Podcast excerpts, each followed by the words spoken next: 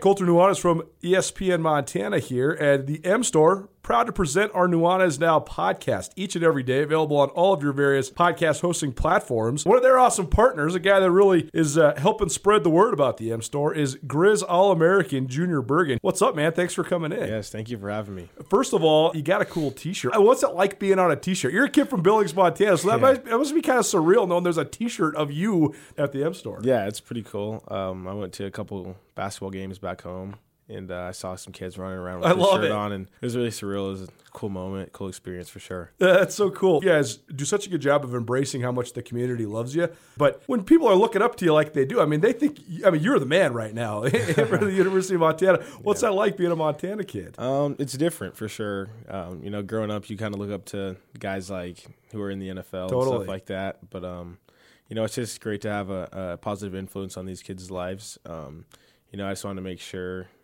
uh, I set the example and lead by example and give them someone to look up to. Go check out the M Store. They're located there at the corner of Higgins and Broadway here in the city of Missoula. And you can also visit anytime online, montanamstore.com. They have all the latest and greatest, a whole bunch of original Grizz gear. And of course, they have Junior Bergen t shirts. Junior Bergen, proud partner with the M Store, as well as us here at uh, ESPN Montana. Thanks for swinging by, man. Yes, sir. Thank you for having me. The M Store, where they're all Grizz all the time. After a long couple of months, it's finally feeling like we're getting back to business as usual. But it's not the usual at all.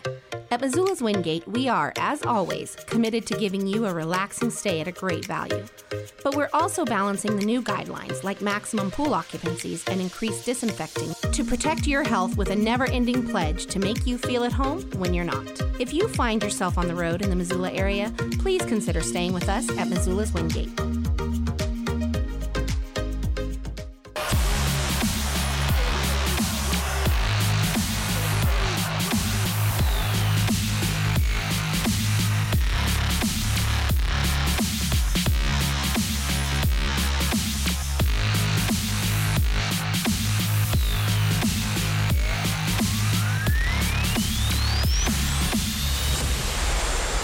What up, Montana? I haven't been cold in a minute. And I was cold today. That was uh, definitely quite an experience. Hopefully, you're having an awesome day. Happy Wednesday. And welcome in to Nuanez Now, 1029 ESPN Missoula. Maybe you're watching in SWX Montana Television. Sean Rainey joining me in studio here, like he does most Wednesdays, although we might be switching up the schedule here uh, pretty soon. Tommy, I got a little double audio here in my uh, headphones. Oh, you do? Yeah, it's all good. Okay, hang on, hang on. How about now? How about now? Yeah, still a little double audio. That's okay. Okay, how about now? How are we doing now? Oh yeah, now we're now we're sounding Nice. great. Right on. Tommy Evans in the back, fixing everything for me. Uh, Sean and I might be doing different days when it comes uh, to this fall. We'll see. Uh, but as always, appreciate everybody for coming by and giving me time whenever they got it. A lot to get to today. We're gonna do a little NFL right off the top here. Can't believe it's already NFL season, but very excited for it. Preseason's rolling right now. We're also going to do a little fantasy football a little later on. Uh, a little bit of a change in the way that we're going to give you our Desperado wings. Uh, we've always done trivia. I think a lot of you people are scared of my trivia questions now. Uh, Sean doesn't know about anything that happened before 1990, so he's never really uh, a good a good lifeline either. Uh, but we're going to be giving away uh, giving fantasy football advice. So basically, if you have fantasy questions or you need to know who you want to play or whatever, we're just going to have a general conversation about fantasy football today. Give you a dozen wings at the Desperado Sports Tavern and Grill. But then throughout the football season, we'll be uh, taking calls, taking texts. You want who to sit, who to play. Uh, we'll have a little debate over all that. Uh, so it'll be fun. And, and uh, anybody that does participate, you'll be then entered to win 12 wings from the Desperado Sports Tavern and Grill. So it should be a fun way to give you 12 of the best wings that you will have anywhere in the world. We're also going to talk a little bit about Naomi Osaka. Sean found a video yesterday of her that was uh, uh, interesting, the, the back and forth. So we're going to play that uh, here about 4.30 as well and, and discuss that. Today on the ESPN Roundtable at the top of the hour, a wide-ranging conversation. I have uh, several pieces of sound to share with uh, from both Bobby Hauck, Montana head coach, and Brent Vigen, Montana State head coach. And we're just going to give you some of our general thoughts and, and uh, talking points on both the Grizz and the Bobcats as they grow steadily closer to the opening of the season. 17 days away from September 4th, we are right here today. So just a little over two weeks And then we talked, Riley Corcoran and I Monday talked a little bit about Dan Hawkins and the UC Davis Aggies, but I had misplaced the Dan Hawkins sound. So I got that ready to roll as well. So we'll hear from UC Davis's head coach and also get some thoughts uh, from Sean on what he thinks of Davis because they're sort of one of the the most random teams, not random, mysterious. Like there's, I don't really know what to think of Davis. They've been pretty good the last couple years since Hawkins got there, but they have a lot to replace, including Jake Maier, the quarterback, and uh, Tim Plough, the offensive coordinator. So uh, we'll talk a little Big Sky Conference as well to wrap things up. What's up, dude? Uh, you got to play a pretty nice golf course last week when you weren't here. So how was that? He Sean played at Rock Creek, which is one of the premier courses in Montana. I've never been there. I've only seen pictures. It looks epic though. Yeah, it was uh it was pretty sweet.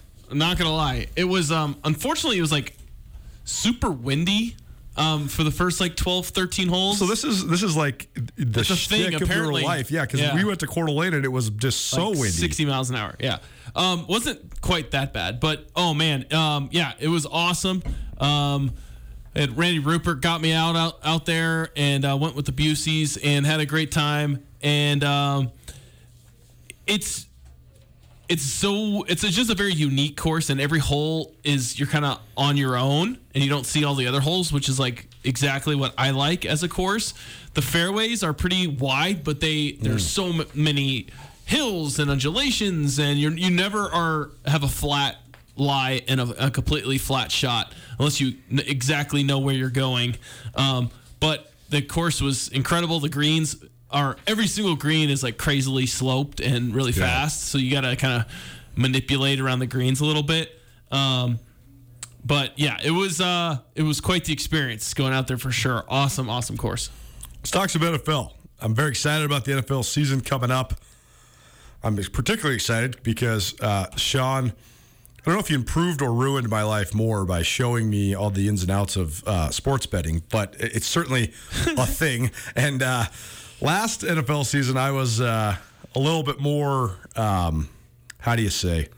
I took a lot of risks, and I was not using Sean's frugal methods and his units and all the ways he breaks things down. I've then since gone to that method because it's a lot better and more fun, and uh, I think you win a lot more consistently. But when you lose, it's not like you just lost a couple hundred bucks. So taking Sean's advice, really reeling it in. And I'm excited for that element of it. But uh, either way, just excited to watch the NFL. If you need a place to watch the NFL this fall, head on down to the Silver Slipper. They have 55 TVs for you to watch all the sports, whether it's the NFL, the NBA, Major League Baseball. Silver Silver Slipper will have it on for you. They got drink specials every day, 20 Keno machines, a liquor store, and pizza. There's nowhere else you should be watching your favorite team. At the Slipper, it's all about great food, tasty drinks, and the urge to have a good time. Across the street from Walmart on Brooks, go check out the Silver Slipper, one of Montana's best kept secrets. We're going to be doing division by division breakdowns. Uh, we talked a little bit about broad storylines last Friday with Andrew Houghton here on Nuanez Now. Um, but today we're going to talk about the, the West, both the AFC and the NFC West. So we'll start with the AFC West because you're a Chargers guy. And uh, I think that, I mean, probably obviously the Western divisions, besides probably the, the NFC North, uh, the Western divisions are the teams where the people from Montana are probably the most fans of. I mean, I think probably. What, what would you say? I, I would say, what's the teams that are followed the most in Montana? Probably Broncos are definitely And way up there, and the Seahawks for sure. By the way, we will be the official uh, affiliates of the Seattle Seahawks again this fall, so very excited about that. But we will also be carrying the entire national slate of NFL games anytime there's not a conflict with the Seahawks. So, for example, let's say the Seahawks are playing Monday night. Well, then we'll have an NFL doubleheader on Sunday. Let's say the Seahawks play in the morning game and there's a night game on ESPN Radio. We'll play that for you too. So we're gonna have football all the time on Thursdays, Sundays, and Mondays. So look forward to that. Uh, Broncos, Seahawks. I think that there's a lot of Packers fans around here too. Vikings. Vi- Vikings. There's a lot of Vikings fans, especially older. I'm actually one of the only young Vikings fans I know. But there was so many Vikings fans because the Vikings were so good in the er- late '60s and early '70s. So a lot of like the dad age guys, or I guess, well, I guess dad age guys are our age now. Uh, but g- I guess the grandpa age guys. But uh, around here, there's a lot of uh, Vikings fans too. But certainly a lot of uh, AFC and NFC West followers. So let's start right off the top. The uh, San Diego turned Los Angeles Chargers. I think have pretty elevated expectations coming into this year. Justin Herbert had one of the great rookie seasons in the history of the NFL for a quarterback. They have a new coach.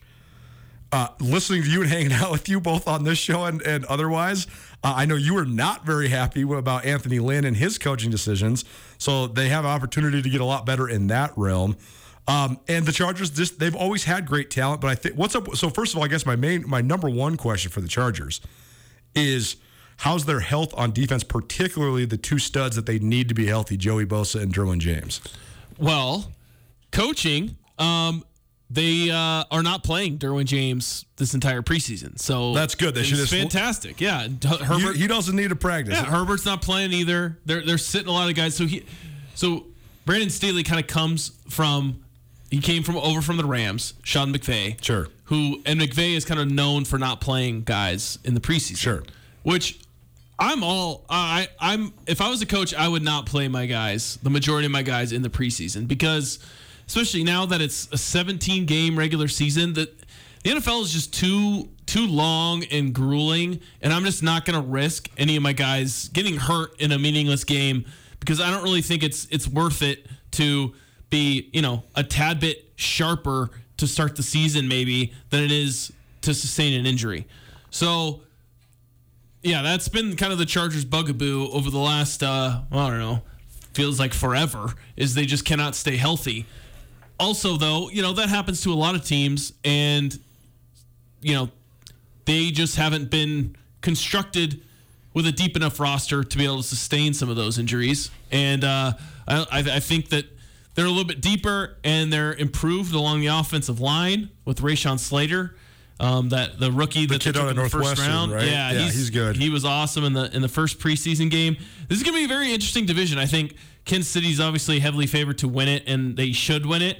But the battle for you know two, three, four in this division um, is going to be pretty interesting. I think it's going to be between the Chargers and the Broncos. With and I I would I would think that the the Raiders end up fourth in the division but it's hard to kind of put a pulse on how good both the Broncos and the Chargers are going to be because the Chargers have so many questions just with, you know, new coach.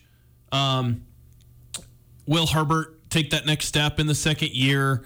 I, I- think that the, the Chargers are going to be better just because Anthony Lynn, I think, was, if not the worst, one of the worst head coaches in the NFL last year as far as game management and all of that. towards the- Anthony Anthony Lynn is the Kirk Cousins of head coaches. dude, it was. He's okay, and he's in fact okay and good sometimes until the last two or three minutes of a game, and then he's terrible, just like Kirk Well, Cousins. he's he's kind of more of a uh, a leader Sure. and a motivator, Yes. but not a very like analytic, smart. well, right. I mean, when it how comes many, to game situation games stuff, so they, bad. I mean, dude. they lo- they lost so many games by less than a touchdown over the last two years. well, yeah, and it's so I mean, it many had to be times. like an NFL record, well, honestly. yeah, so many times when you know they just like let 30 seconds go off the clock and then they call a timeout. Just like little things that you just watch it and you're like, man, my you know.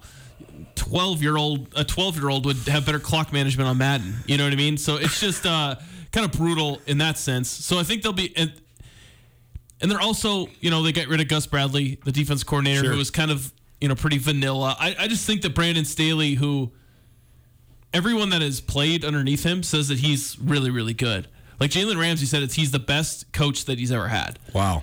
Um, and Jalen Brown or Jalen Ramsey, excuse me, played for Bobby Bowden. So that's yeah, so words. I think he will put guys in a in a better situation to succeed. And then, I mean, you and I are in the same philosophy. I don't I don't think um, a football team could be really good if you have a terrible offensive line, and the Chargers look to improve that, and should be very you know much better. They're they're the worst offensive line in football last year. They got a lot of talent, but if you don't have a good offensive line, you're going to suck. And so I think improving that could be good. Broncos are the, the question mark. I feel like the Broncos. Sure. I think the Raiders are question mark too, only because I think the Raiders could be good. No, Really? They're- I, not Why? good. Just because of Derek Carr? I mean, the Raiders have great personnel on defense. They've been drafting great no, they defensive don't. players, They suck on defense. but they got Ngakoue, Eh, eh, who can still play. eh, I mean, Cleveland Ferrell from Clemson's good. yeah. Jonathan Abram is a great is a great defensive back. I don't know. See, I am the I don't th- I think the Broncos are definitively the worst team we're going to talk about today. No way. Why are the Their Broncos roster- good? Their roster's way better than the Raiders. Except for that they have a terrible quarterback. It- I don't that that is the question mark. But that's I mean, but they bring in Teddy Bridgewater. So if Lock sucks, then they could just go to, to Teddy Bridgewater. And I don't think he's much worse, if not the same as Derek Carr. I think Derek Carr's a little bit better, but Bridgewater's not not that much worse. Yeah, Yeah. he's fine.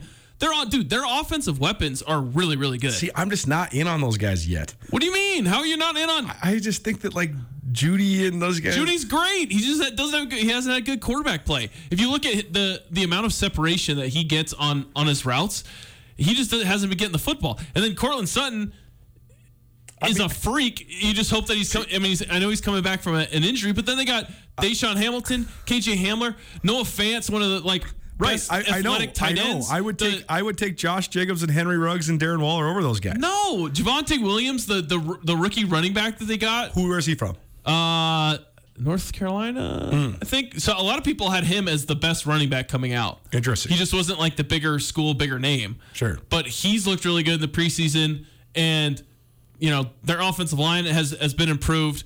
I, I, and then obviously you have you know Von Miller and Chubb and Does Miller still have any juice? That's what I want. I, I think so. And then they're pretty good on the back end. I know they got they have good safeties. Get they get Patrick Surtain at, at corner. Like, dude, the Broncos roster is is good, and there's a lot of there's a lot of sharp betters and pro betters that have that have hit the Broncos over nine and a half wins this year. Um, That's what their over under set at, huh? Yeah. Nine and a half. yeah, same with the Chargers. And then the Bron- uh, I think I the don't know. Raiders. I think the Raiders are seven and a half. So that kind of shows you at least what Okay. had Vegas has it at. So I just don't. I think one of the Chargers or the Broncos will be good and competing for a wild card. I just don't know which one. Nuanez now 1029 ESPN Missoula. SWX Montana Television. Sean Rainey, SWX Montana Sports Director, joining me, Colter Nuanez here in studio. I, for I'm a huge Jon Gruden fan, so I think the Raiders will get it rolling. I like their offensive skill guys. I think that uh, if they can stay healthy on the offensive line, they're they have been good on the offensive line. They have in the Waller, and that's it. Ruggs can play, man. Sure. I mean, Why- he didn't do anything last year. I just don't. I don't get why Courtland Sutton and Hamler and those guys get so much hype. They just seem very average to me. Well, because they have a below average quarterback throwing it to But so does the Ruggs. You could say the same excuse for Ruggs. Well, Carr's been way better. Carr's way better than Drew Lock. Where do you think of Derek Carr? I think Derek Carr is in one of the most random spots in all the NFL. He's like in a tier all by himself. Um, He's kind of like slightly below average, I would say. Like I'd probably rank him somewhere in the 15 to 20 range in the league. Like when you brought up Teddy Bridgewater, like Derek Carr's better than Bridgewater, right? Yeah, He's say- better than Lock. Yeah. Um, I, he's kind of like I think he's similar to Kirk Cousins. He's kind of like see, I would take Derek Carr all day. Well, I know, but you're you're biased. I, I think I think him and they're about the same. I put him on like kind of like a the Kirk Cousins tier, where they're they show flashes of being good. They also show flashes of being bad. Isn't that the worst quarterback you could possibly have? Yeah, it really Because- is. 'cause Because then you get locked into like paying those guys, And then you're going to just go you. seven and nine. or You're never going to get a, I know pick. it's it is the worst. It's the worst qu- kind of quarterback to have unless you have just like an absolutely loaded roster. Right. Like the Niners made it. Like Jimmy Garoppolo's in that in that tier Mm-hmm. Yep. of you know sometimes good, sometimes bad. Overall, probably not the best. Probably not like you're not like super happy with having him as your quarterback. Right. But if you have like a loaded roster around him, you can make it work. But that's Sure. just so hard to do. It's it's it's the, it's the the it was the Marvin Lewis era for the Cincinnati Bengals. Like they just they yeah, were just it's Andy trapped. Dalton. He's Andy Dalton of the Bengals. Like, that's exactly. they were just yeah. they were seven to ten wins. They would make the playoffs every other year. They would get just wiped in the playoffs every year. It's kind of like you know when you're you know when you're younger and you're dating and you're kind of have you got you got the girl. well, that, I'm old and I'm still yeah, dating. you got the girl so- that you got the girl that like you you kind of like you know like but she you know that she, she's probably not wife material, but you also like are scared to break up with her because you know she's cool and and you, you don't want to be alone, but you probably should just uh, you probably should just cut the cord earlier, and then it would have saved you years of your life. That's kind of like how all those quarterbacks that we just mentioned. You are. just summed up my entire dating life. I just went pretty Colin Cowherd. on it. that's my, that's Colter Nuanez's dating life in uh, in one NFL analogy. Should have cut the cord a long time ago. Sean Rainey joining me, Colter Nuanez. We're broadcasting to you live from the Northwest Motorsports studio. Northwest Motorsport is located at the corner of Stevens and Mount here in Missoula. You can also find them online, nwmsrocks.com. That's nwmsrocks.com. They boast the largest inventory of trucks anywhere in the Pacific Northwest. I do think this is a, a fascinating division uh, because I do I, I, I I could see there's a scenario in my head where any of the teams that aren't the Chiefs could win ten games this year. I, I, I, I- Oakland could do put it together. I don't. I'd they're be, not. I'd be surprised if they did. I would be surprised, but I don't think it's impossible. Like if, if Oakland won nine or ten games, if they won twelve, it would blow my doors off. But if they won nine or ten games, it wouldn't surprise me that much.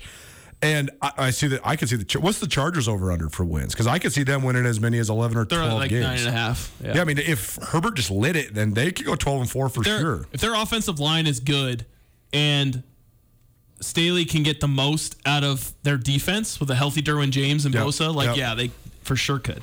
My brother Brooks Nuanez, who's a great contributor to this show and good friends of both of ours, he and Sean and I were golfing a couple weeks ago. My brother was a big time Barry Sanders fan and a big time Detroit Lions fan.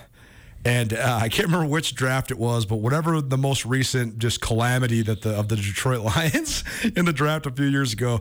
I remember we were uh, we were Skyping or I guess FaceTiming, watching the draft. He was in Bozeman, and Lions pick, and I, I could just hear him throw his remote controller across the the living room. And he's like, "That's it, I'm done. I'm quitting. I'm not a Lions fan anymore." He's like, "I'm retiring as a Lions fan." So he's basically been a uh, NFL free agent fan for the last several years, and he told you on the golf course that. Uh, he's picking the Chargers this year. And I don't blame him because I really like the Chargers too. I mean, we have personal connections to the Herbert family. Mark Herbert, Justin's dad, ran track here at Montana. Mitch Herbert, Justin's brother, played at Montana State. I've communicated with their family so much through the years. Like, I still have a text on my phone from Justin Herbert when he's like 16 years old saying, Hey, I just got offered by the Cats. I heard you were the guy that does the recruiting. And so, uh, and plus, he's just fun to root for. He's an easy guy to root for. He's, he's cool, he's fun to watch. So uh, I like the Chargers. I think that that division's fascinating. Uh, so last question on the AFC West before we talk about the NFC West. Are the Chiefs still the the, the Chiefs are the team to beat in this division for sure? Are they still the team to beat in the NFL Uh, well, in the AFC, yeah, in the AFC? Yeah, Yeah. Who's, Yeah. Who's the team to beat in the NFC? The Bucs, obviously. Yeah. until they're upset. But like you know, the, yeah, the Chiefs for sure are the team to beat in the AFC. I think, you know, obviously the Ravens have been really good in the regular season, but it's yeah, it's got to be the Chiefs. NFC West. So I have a broad question for you before we start diagnosing this. There's been a narrative around the NFL that the NFC West is the best division in football. I believe it's the deepest division, but I don't think that best and deepest are the same thing. To me, if you don't have a team in your division that can win the Super Bowl, I don't think you're the best division in football. You could be the deepest. You're the one that with the most competitive teams that can make the playoffs. And I do think that is the NFC West. But I'm not sure any of these teams can actually win the Super Bowl or even the conference for that matter. So, what do you think, just in terms of when you're determining what's the toughest division in football? What makes you say that? That none, none of them could win the NFC? Over Uh, who? Who like that's a good point. That- The question is who, right? Because the all those teams could be better than the, the Packers the Bucs. that's true. I, I I think the NFC West is is by far the best division. Okay, I, I understand I would I understand your metric as far as see, I think the AFC North's the best division. no. Um it's it's the NFC West because the NFC West I would agree with your with your metric as far as like if they had four teams you have four teams that go 8 and 8 or god I hate the stupid 17 game Oh, this is gonna It's screw me up for life. I'm so used to doing the 8 and 8 not, you know 9 7 so used to that so let's just go back to the All those over unders are for 17 games. I, I didn't even really think of that. It's dumb. Um, so for making So over say- under bets, remember it's a 17 game season because I'm all twisted up over this. Okay, so if you have you know four teams that go 500, is that better than having you know two teams that have 12 wins, Right. Two teams that have you know 12 losses or whatever. Right. I, I I struggle with that, and it kind of just depends on the situation. But I think that the NFC West definitely has three contenders that I that I think could win the NFC. I think I think there are paths to the Seahawks, the uh, Rams, and the 49ers all winning the NFC. So let's start with the Seahawks because we are the official affiliates for the Seattle Seahawks. We'll have all the Seahawks action all season long, uh, efforting and and hopefully can have the return of the 12 for the 12 segment as well with uh, Mike Dugar, our good buddy from the Athletic, who is our Seattle Seahawks insider. So stay tuned for that uh, a little bit later on this fall. I will fully admit that one of the only I, I am biased towards Kirk Cousins. One of my only other bias that I have a, I cannot get over when I'm analyzing is I am always wrong about the Seahawks because I just can't stand Russell Wilson and I can't stand the Seahawks narrative and the the culture and all the things that everybody loves.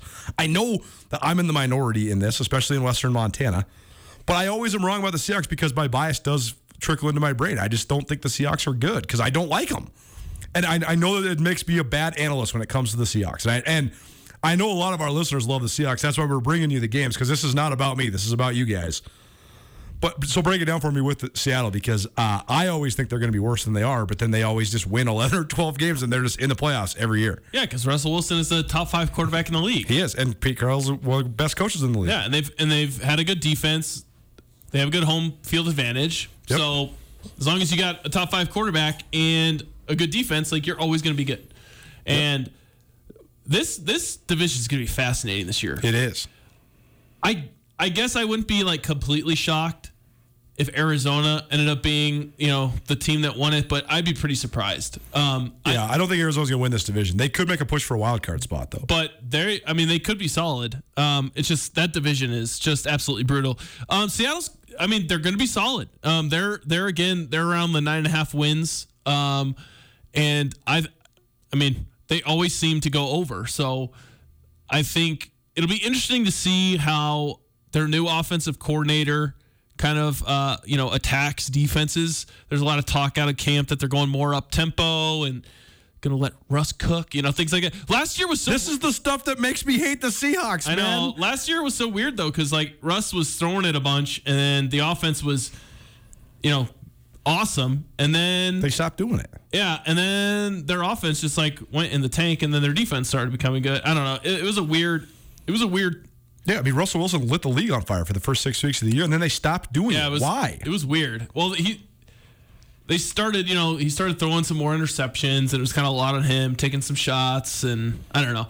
But it'll be so it'll be interesting to see how their new offensive coordinator kind of attacks defenses. I think a healthy Chris Carson, at least for a little while, he's always seems to get nicked up, and then he you know they get Penny back, uh, DK Metcalf, obviously taking another step towards being you know an elite wide receiver, and then they just locked up Jamal Adams, who's you know really good on the back end of that defense. So as long as their defense could get some pressure, I think that's what separated this recent Seahawks team from those that went to the Super Bowl is they just don't get pressure right. like they used to. Um, I mean, they used to be all over the quarterback. Oh, yeah. and you know, and they've kind of lost. Well, part of that's because their secondary was so good too. Yeah, but they always they were always really good at generating pressure. Oh, for sure. They Well, I mean, Michael Bennett and Frank Clark. I mean, those guys are elite. Yeah, they ha- and they haven't really found they haven't really found that guy. Um, and so that'll be kind of a, a, a key spot. But yeah, I mean the Seahawks are going to be they're going to be good, man. And you know, getting fans back in the stands and everything is obviously going to help them.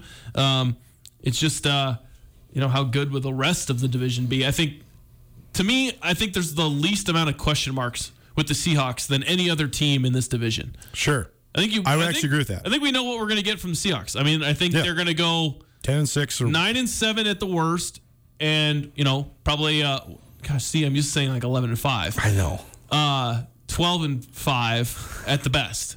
You know, like they're gonna be they're gonna be in the, a three game window of those opportunities. I, I, I agree. I agree. Nuanez now, Sean Rainey in studio with me, Colter Nuanez, breaking down the NFC West right now. little NFL chatter. Are the Rams a real contender for the NFC uh, championship as well as the Super Bowl now with the addition of Matt Stafford? Yeah, I think so too. yeah, he's uh better than Jared Goff. The the question is though, and this is gonna be kind of a fascinating thing to watch as the season goes along. They are very thin now. That roster is not very deep, and they're pretty thin at a lot of positions. They are. Because That's what happens when you pay guys like they are. yeah, and then, Donald. like a lot of people, like the casual fan, might not understand.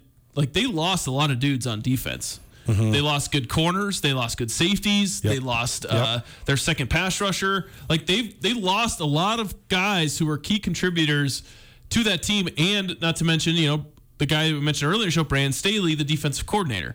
So they've they've lost a lot of pieces, and you're hoping. And then Cam Akers obviously hurting, getting out for the year with an Achilles, Right. really hurts them because man, he looked really good he did, look, he did look really good. and, and Henderson's streaky. He's yeah, he's o- fine. He's okay. And I think that offense will be able to pump out production out of the running back spot. But Akers was just kind of a different, you know, a different breed. Um, so you're just hoping that Stafford can overcome the loss of all those guys, and then you're just kind of hoping that if you have Aaron Donald and Jalen Ramsey on defense, that you can, you know, figure it out even without the you know with the loss of you know three four really good to solid guys that you did um, and so i think well i think we'll see this this season is going to be a lot on sean mcvay because if he's the the offensive genius and the guru that a lot of people have made him out to be Right. then Stafford will like will unlock a different level to his uh, to Sean McVay's offense For sure. that Jared Goff never could. For sure. That's a great way of So saying it. so we will we'll, we'll so we'll find out. Yeah. And and if not, then either McVay is not as genius as we're all made out to be, or Stafford isn't necessarily as good as it made it out to be. But you know, we'll, see. And I also don't think if the Rams have a few injuries, especially on the defensive side, they might be in trouble there. So we'll see how the season goes for them. Nuanez now 1029 ESPN Missoula.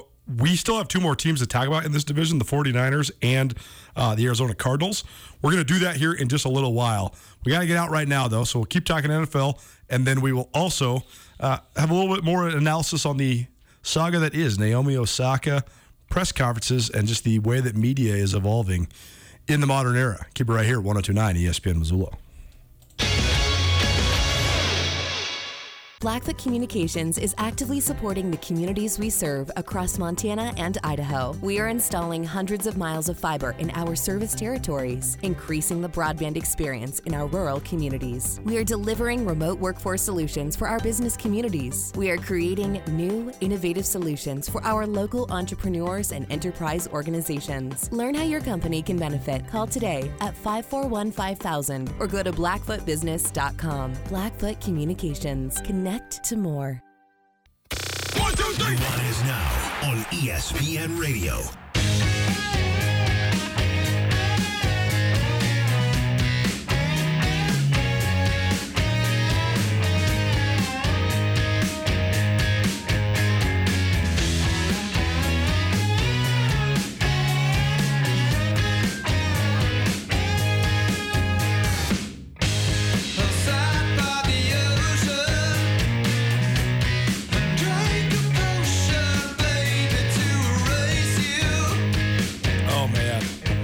Opening line, one of the greatest opening lines.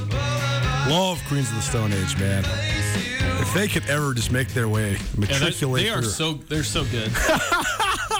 They're Tommy. There The go. Queens of the Stone Age are my favorites. I tell you what. You did, I'm out of it today, I think, because you got me there for a second. you got me, Sean. Nuanez now, 1029 ESPN Missoula. Sean Rainey joining me, Colter Nuanez, in the Northwest Motorsport studio. Northwest Motorsport is new to Missoula. They boast the largest inventory of trucks anywhere in the Pacific Northwest. If you don't get the inside joke, it's because Sean doesn't know any musical artists. He just knows the songs, sort of, but not really. And uh, I've never heard of of Stone Age. have you heard of? Yes. Have you never heard heard of them? Have you heard of Dave Grohl? No. Okay. Dave Grohl was the drummer for Nirvana. You've heard of Nirvana. Yeah. Great. Have you heard of the Foo Fighters? Yeah. Okay, so the Foo Fighters was Dave Grohl's second band. Queens of the Stone Okay. Age is Dave Grohl's third band. Gotcha. Dave Grohl is What, just, does he not get along with people or what? no. Dave Grohl just plays a bunch of different instruments. So he's he is a different like He does a different uh, thing each time. Right, like Dave Grohl's the lead singer of the Foo Fighters and plays the guitar, but he was the drummer of Pearl Jam, didn't sing. And Queens of the Nirvana. Stone- or excuse me, Nirvana. Gosh, sacrilegious to say that he's the drummer of Pearl Jam. Um, and then uh, in Queens of the Stone Age, he plays the drums and sometimes the guitar and doesn't sing either. He's not the lead singer. Gotcha. So, anyways, uh, musical reviews with Sean Rainey. We're going to talk more NFL here in about, oh, 15 minutes and also give you a dozen wings to the Desperado Sports Tavern and Grill. But first, we are going to discuss something we've been discussing a lot. I think that uh, a lot of this sort of quote unquote controversy or, or discussion about mental health is such a double edged sword. I think it's beneficial, but also I wonder if it's becoming a crutch. I don't want to really go down that road though. The Naomi Osaka saga is interesting for different reasons to me. It is such an analysis of modern day media. What is the responsibility of the media? What is the responsibility of athletes to engage with the media? All the formats that you can gather. I mean, Sean and I both know this because we do interviews all the time. And I think you would probably agree. You and I, when we're doing uh, you know press conferences or group style interviews, that's fine, and we know how to handle it, and we've done it so much that you know we can get fine stuff out of it. But it's always better when you're one on one, right? Like when you when you got Sammy Kim there just by himself, you're always going to get better stuff. Yeah, same thing on the radio. It's always just better one on one. So I, I do wonder if part of this is a format issue, but then there's also just the discussion of who is the media, what is the media. You you used to have to have so much clout to be a part of it, and we still do because we of the places that we work. That's what gives you sort of the authority. ESPN, ABC, Fox, like those are legitimate national entities. But there's all sorts of people that are covering sports now across the board that. Uh, maybe don't have that same clout. And so it, it becomes sort of this muddied waters, and I think it's fascinating. So before we get to our analysis of this, Naomi Osaka has said multiple times she doesn't like doing press conferences uh, certain times before big majors. She says she thinks it's distracting. She doesn't like talking about it. But then this has sort of turned into Naomi Osaka doesn't like the media. Naomi Osaka doesn't want to do interviews. Naomi Osaka is a big baby for not wanting to do interviews. And I think that the point is getting sort of uh, misread. So before we uh, analyze this, we're going to play this. This is just five minutes or so from a press conference uh, earlier this week. And uh, you'll hear the whole setup here. So, Tommy, go ahead. Naomi Osaka put her head down and was fighting back tears after a reporter asked Osaka's training for the upcoming hard court season was progressing. And for her thoughts on the events in Haiti, where a 7.2 magnitude earthquake struck on Saturday. Osaka's father is a native of Haiti, and she pledged to donate her winnings from the tournament to help the country. Just prior to that question, she was asked a triggering question by a Cincinnati Enquirer reporter. We have that presser. Let's listen in now. Here's Naomi. It's Paul Daugherty from the Cincinnati Enquirer. Let's follow up on that last question. Um, you're, you're not crazy about dealing with, with, with us, especially in this format. Yet you have a lot of outside interests that are, that are served by having a media platform. I guess my question is, how do you balance the two? And, and also, do you have anything you'd like to share with us about what you did say to Simone Biles? Um, when you say I'm not crazy about dealing with you guys, what does that refer to? Well, you've said you, you don't especially like the press conference format. And yet that seems to be the, the obviously the most widely used means of communicating to the media and through the media to the public. Hmm, that's interesting. Um, I would say the occasion, like when to do the press conference, is what I feel is the most difficult. But hmm.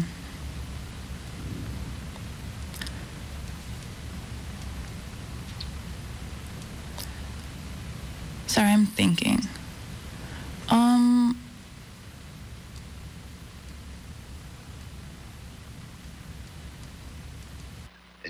I think we can move on to the next question, Naomi. Do you want to move on to the next question?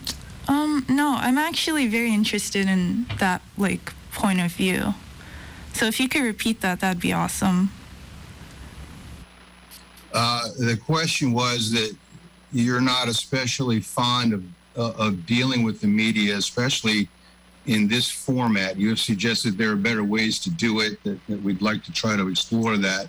Uh, my, my question, I guess, was you also have uh, outside interests beyond tennis that, that are served by having uh, the, the platform that the media presents to you. My, uh, my question is how, how are you able, how do you think you might be able to best balance the two?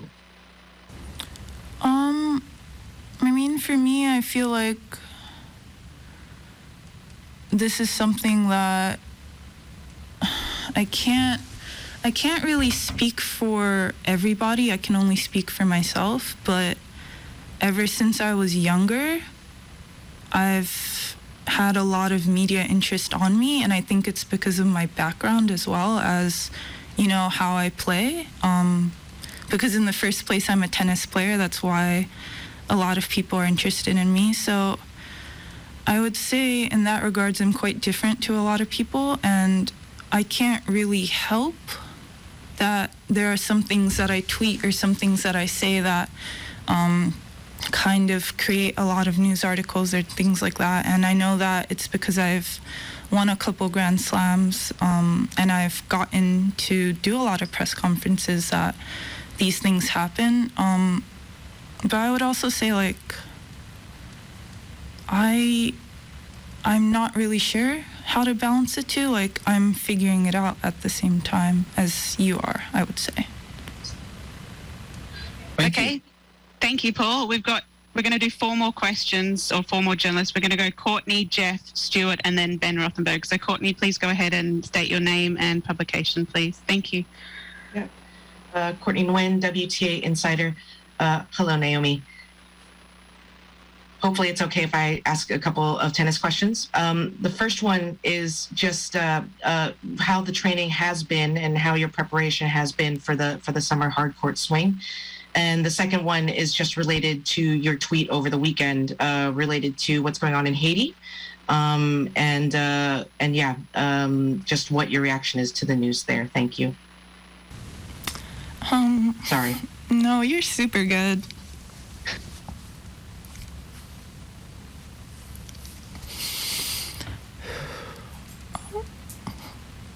Okay, I think we're just going to take a quick break. Just uh, we'll be back in one moment.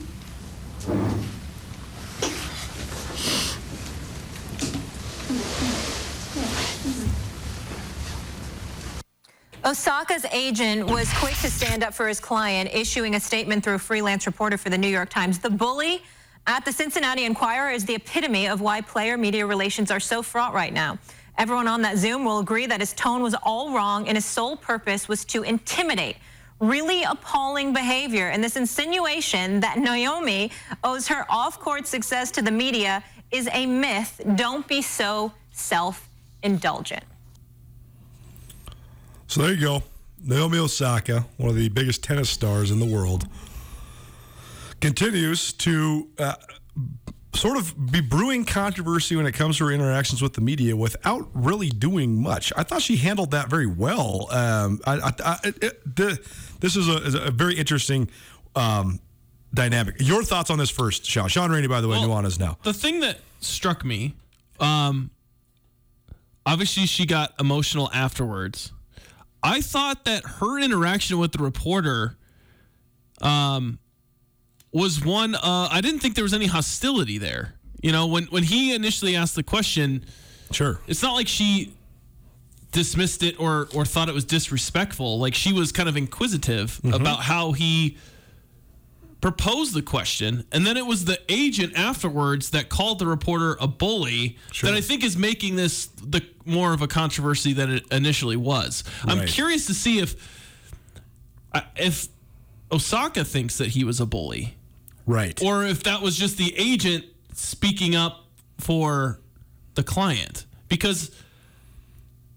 I, I that, that, that was only the second time I've listened to that. I listened to it the very first time, and then I saw that the agent reaction, and so I really wanted to. I was listening to the tone and the way that the reporter phrased the question to see how if if he did it in a bully type way. And to be honest, I, I thought it was a fair question, and I thought he phrased it in a in a fine way. I, I didn't really see too much of an issue with it, to be honest. Did you? I- didn't. No, I didn't see too much of an issue with it. To be sure, I will say this. I will say, uh, the way that you phrase questions and also the tone that you use while asking questions is so very, very important. And I think that's the thing that's that's the lost art of our craft. I believe. I First of all, I, I would say that talking on the radio live for two hours a day has made it so that I am way better at asking questions because I've practiced listening to my own voice, my own delivery, and everything is, is a, a level of practice. But I don't think he was bullying her at all. But I also think that he could have gotten a better answer with with be, being a little less sharp and a little bit more enthusiastic. That's one thing you're so good at is making especially when you're interviewing kids, when you make it fun, then they have fun. You know, you're so good at that with high school kids, especially. Yeah, they yeah, and I tell this because I'm in a I'm in a position at ABC Fox and SWX where you know I'm the sports director and I kind of oversee a handful of reporters. And one of the things that I tell all of them when they're first starting out is like kind of the the energy and the way that you ask a question. You're often going to get that same type of energy Yep. and they're like they're gonna meet that in the response. Yep. So if you are wanting to ask like a fun, joking question, then you have to be laughing and smiling and joking along with the question. For sure. So then they kind of react in a, in a similar fashion. Um, but I, I don't know. I, I didn't like. Could it have been asked a little bit better? Sure. Yes, but I didn't. I, it didn't strike me as a bully. Sure. Um, type of question. I mean, it was just the. the, But the also, her reaction was fine too. Like she she got emotional about a question that was about Haiti, and and uh, that's fine too. I I, I guess this just seems like a, a whole bunch to do about nothing to me. Yeah, I think you know, and the the one comment at the end though was like thinking that, you know, um, she needs the media, and Sure. and he he as the media person, it's then elevating his importance because Sure. She can't do what she needs without him, the media, to get a message across. It's kind of a whole other subject. Um, Sure. that was interesting, but I thought it was I thought it was a fine question because and and I thought her answer of it's not necessarily the press conference in general, it's when they are. Right. And she's and that's what she has stated was that she just doesn't like doing those before a match because it kind of they they make her anxious and it's just a lot on her plate, you know. Um, and he was just asking like how do you how do you balance that? How do you use how do you not want to do media, but Sure. then at the same time use media to promote or talk about things that you want to talk about. The, the last point I'll make on this is that I do think that one of the biggest flaws in current modern day media, especially sports media, is that when someone is different based on their ethnicity or being the first of their kind in a particular sport, those stories are naturally going to always be done early on in that person's career. But I think that we beat that dead horse so much now. Like uh, Naomi Osaka is a minority tennis player. We get it. But you don't need to keep doing that story. She's already won Grand Slams and stuff. It's just like when Tiger Woods was coming up. The, the story of Tiger Woods being uh, a minority golfer was it just was beat to death. And it's like why can't we okay he broke through he won the masters. There used to not be black people allowed at the masters. He broke the course record and okay we told the story. You don't need to tell that story for 20 more years.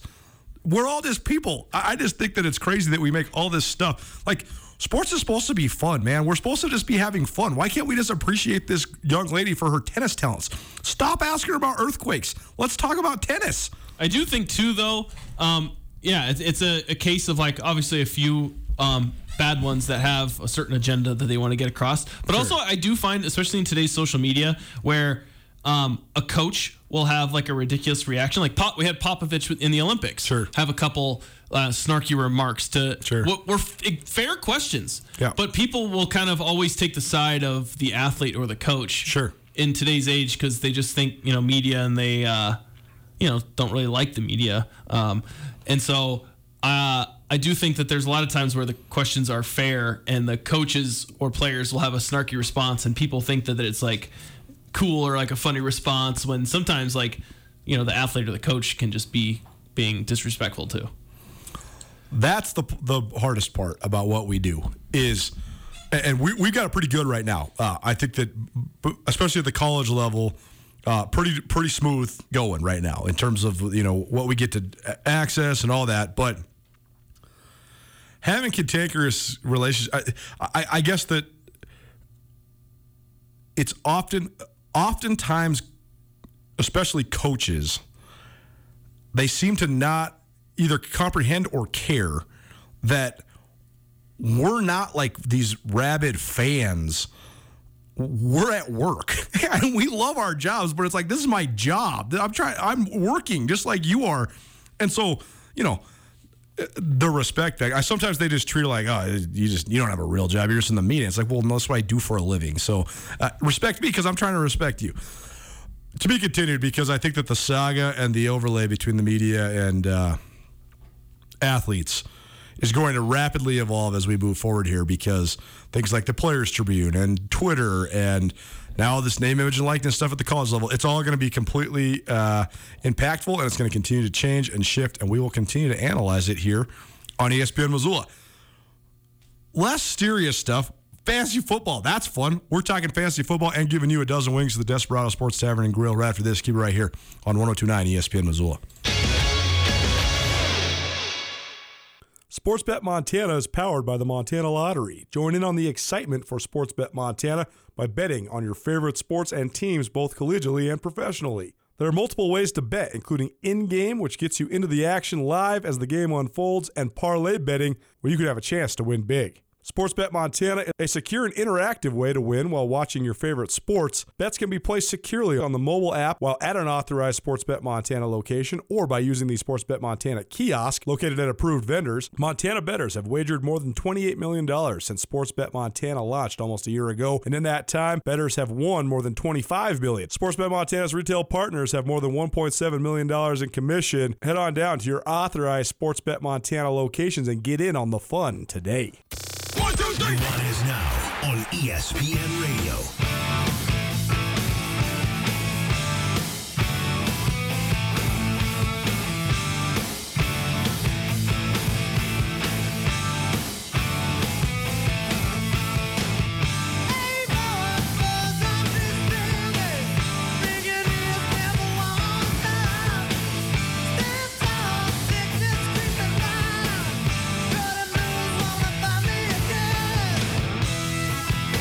Like when I sit, I look so short. That's why I like Sean though, because he sits too. we got a lot of tall co-hosts right here. Rajiem's tall, Sean Rainey's tall. It's Nuanez now. 1029 ESPN Missoula.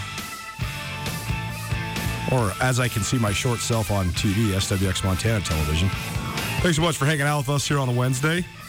You hungry? I know you are. I'm hungry. I'm always hungry.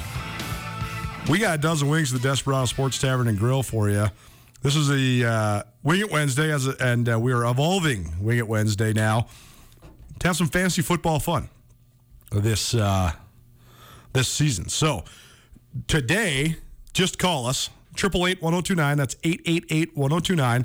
Call number two. Got a dozen wings, the Desperado Sports Tavern and Grill for you. So give us a call right now, 406 888 1029. Caller number two, 12 wings, the Desperado Sports Tavern and Grill. Moving forward, we're gonna you're gonna either have to call or text us and ask us uh, some fantasy football advice. But nobody's drafted their teams yet, so uh, this is just broadly a fantasy football. It's, mo- it's mock season. It's mock season. That's I'm doing right. one right now. Look at you, dude. Just for you know. Yeah, just for fun. Yeah. Um. So in your mock, who did you take number one? Who was your Well, first I w- pick? so I had the third pick. Okay. I went with Kamara. That's so, good. So it's kind of it's uh you know it's been I think McCaffrey and Dalvin Cook are kind of the the top two, and then I think it, it then gets interesting after that. I think it's then you have you know the question between like Kamara and Derrick Henry, maybe even you know if you wanted to go some Travis Kelce's going like really really high uh, this year.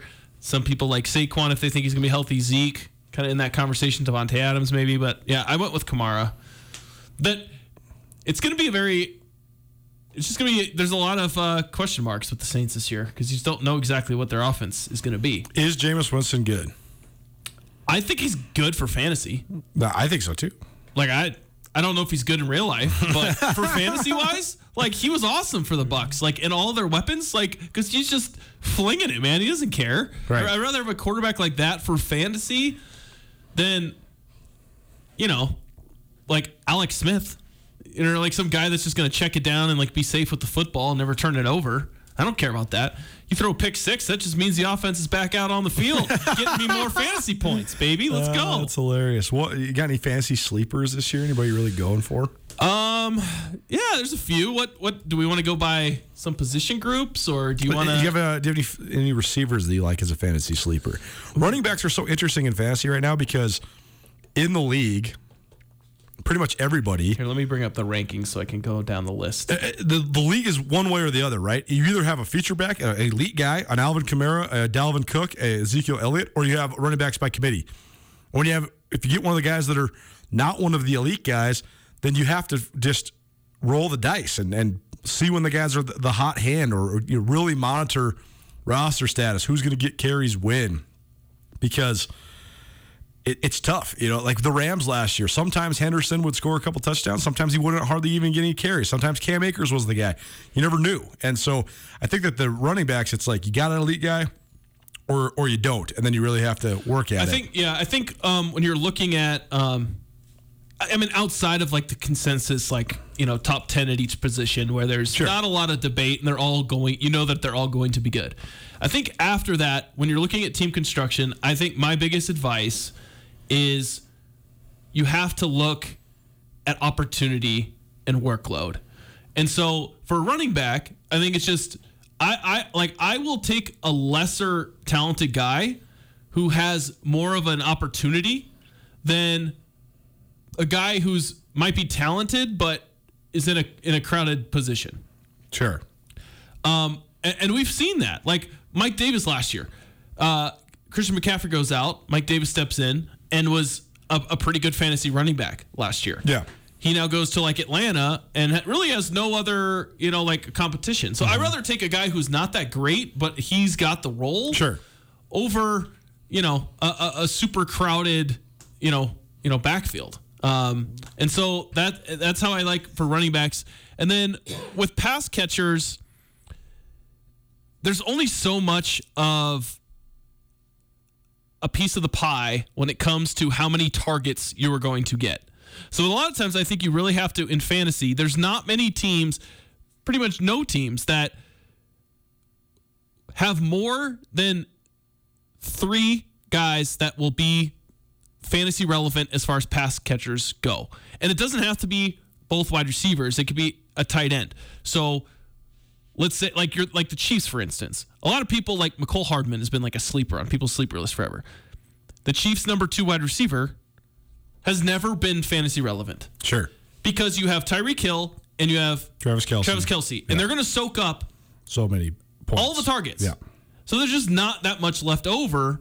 Remember, like they brought in Sammy Watkins, or ooh, Sammy Watkins. Yeah, yeah. With with Mahomes, that sounds great. Well, he's going to go to Tyreek Hill, and he's going to go to Kelce, and Watkins might get a little bit extra, but not a ton. And it's so inevitable when you have a guy like Sammy Watkins too that he will have a two touchdown game and you'll have him on your bench. Yeah. So like I rather have so if you're if you're on the fence between certain guys, like I rather go with a guy who I know is going to be the top 2 in the targets on that team than a guy who's going to be the third in targets um, that's in a in a good situation, you know? And so I I think a lot of it is just, you know, whatever your team construction is. Also like if you have you know, more of a, a, a solid known commodity at a certain position. Like let's say you have, you know, like a, a, Keenan Allen as as your first wide receiver, a guy who you know is gonna get, you know, probably, you know, six catches a game for 80 yards and, you know, and about eight touchdowns a year and is safe and consistent. Then you could go kind of a with a boomer bust pick with your second guy you know? But if you have kind of that boomer bust guy as your as a first pick then maybe you go safer with your second one. So a lot of it is like kind of team construction um, and, and things like that. And i also think that there's also this myth and i have this argument with ben wyman our anchor all the time Mm-hmm. Um, Benny's Benny's a recovered sports reporter. He uh, yeah, and he doesn't do fantasy anymore. He's just he just he used to do it all the time, and he's just like I have more. I, I enjoy the games more when I don't do it. And I was like, I, I kind of get I that. thought this was going to be the year that I did that, but I already just accepted your invite Love it. to the SWX league, so I got to do it. I, guess. But I think there's this like um, myth out there that like if you're on a bad team or a bad offense, you can't be fantasy relevant, and that's just that's not true. It's just not true. It dep- it just depends on what your situation is. So like one of my like TJ Hockenson for for example as a tight end. Like I think he could have a huge year because who else are the Lions going to throw the ball to? Right.